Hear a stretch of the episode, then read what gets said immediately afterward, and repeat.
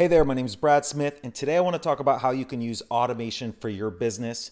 For our website, we've been using automation in every aspect of our website, our social media channels, and any marketing that we do. Now, when I talk about automation, it means just simple ways to make business easier for you. I know you're busy, you're running your business, you're dealing with clients, and it's just hard to set up the whole online channel when you're so used to working with clients face to face. So automation can help you get more leads from your website or social media channels. It'll help you follow up with all those leads. And in the end, it'll help you increase revenue. So, some of the tools that we use and some things that we really focus on and that we help our clients set up number one would be email marketing automation. And that's where we go in, we set up the marketing, the emails, we even write them in your channel. If you use MailChimp, Constant Contact, or ConvertKit, any of those softwares out there, you can set up automated replies, automated messages to go out to your clients. Now, some of the clients that this works for are new leads coming in, uh, customers that you're working with right now, and then even following up with past customers. Now, when you're focused on new clients coming in, this is new leads, potential customers that are interested in your product.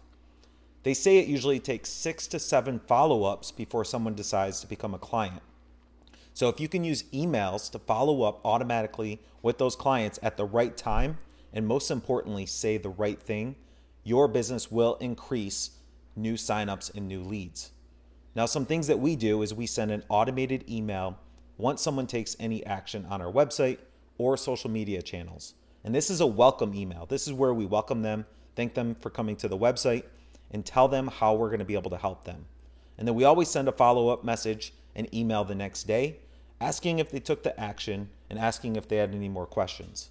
Now, you want to continue setting up emails like this going forward six to seven times until they say yes or no, until they decide if they're going to work with your business or not. Now, this is very beneficial for your business because you're automatically creating a relationship with the client. You're knowing and they know that you're going to follow up with them. And then at the end, they're going to sign up and become a customer, or they'll say no and you can remove them from your list so you're not spending money on clients that are not interested. Now, another way you can use email marketing is by continuing the relationship with current clients.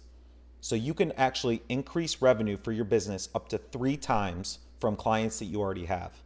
So this means you can sell extra products to them. You can tell them about other services you offer. You can even ask them to refer their friends. So when you're using email marketing, ask them to refer their friends back tell them about your new products, and in the end, you can increase revenue from clients that you're already working with.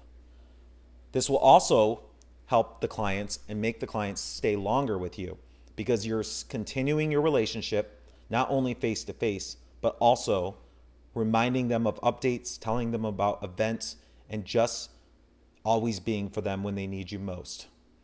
And then the last way you can use email marketing is to follow up with past leads.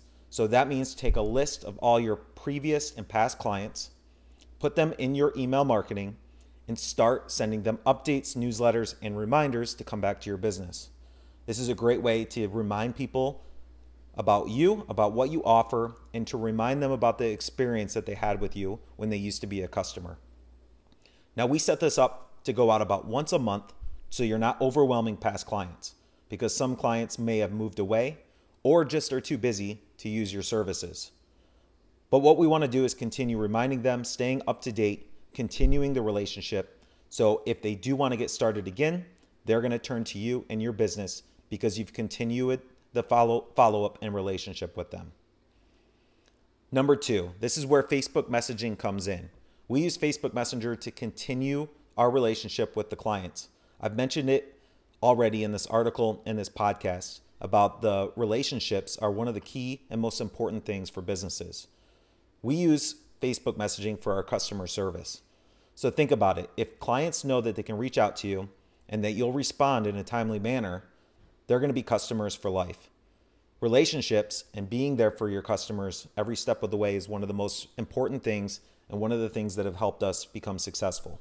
All of our clients know that they can reach out to us, we'll provide help, and we'll do our best to answer their questions at any time. You can use Facebook messaging not only for current clients as a customer support channel, but you can also use it for new customers coming in. One of the most popular things out there right now are Facebook ads. Now, most people are sending traffic and new clients to landing pages and websites from their Facebook ads. But you can also set up Facebook ads to send people to your Facebook Messenger, which will continue the relationship, start the relationship, and allow them to ask any questions before they sign up. The average customer usually has one or two questions that need to be answered. And if you can use Facebook messaging to answer those questions, continue following up with them, you're going to increase signups and sales right inside Facebook Messenger. Number three is our live chat. We always set up live chats on our website and on all of our clients' websites. And this goes right along with what I explained earlier about being there for your customer when they need you most. When the customer comes to your website or your social media pages, they have those one or two questions that need to be answered before they make that decision. And if you're using live chat to be there for them, they feel like they can reach out and ask you those questions and you can respond back in a timely manner. They're much more likely to sign up and become a customer. You can have live chat on all of your pages on your site or only on specific pages. Like if you don't want it on your home page, but you want to make sure you have it on your pricing page, you can set that up because when somebody comes to your pricing page and you're there to answer their questions, they're already on the page, they know where to check out, and that will increase your chances of gaining a new customer. Number four, updated contact forms. This is where we get rid of the old contact forms on websites. We've all seen them before, and we already have them on our site. Those contact forms, only about 5% get responded to. So think about it as a customer going to your website, thinking if they fill out that contact form, they're so used to people not responding back, they might not even fill it out. Now think about your business. When somebody fills out the contact form, are you responding back to them? Are you following up with them? And are you building that relationship through the contact form? Most likely the answer is no. If 95% of owners are not using the contact form correctly, you might be part of that.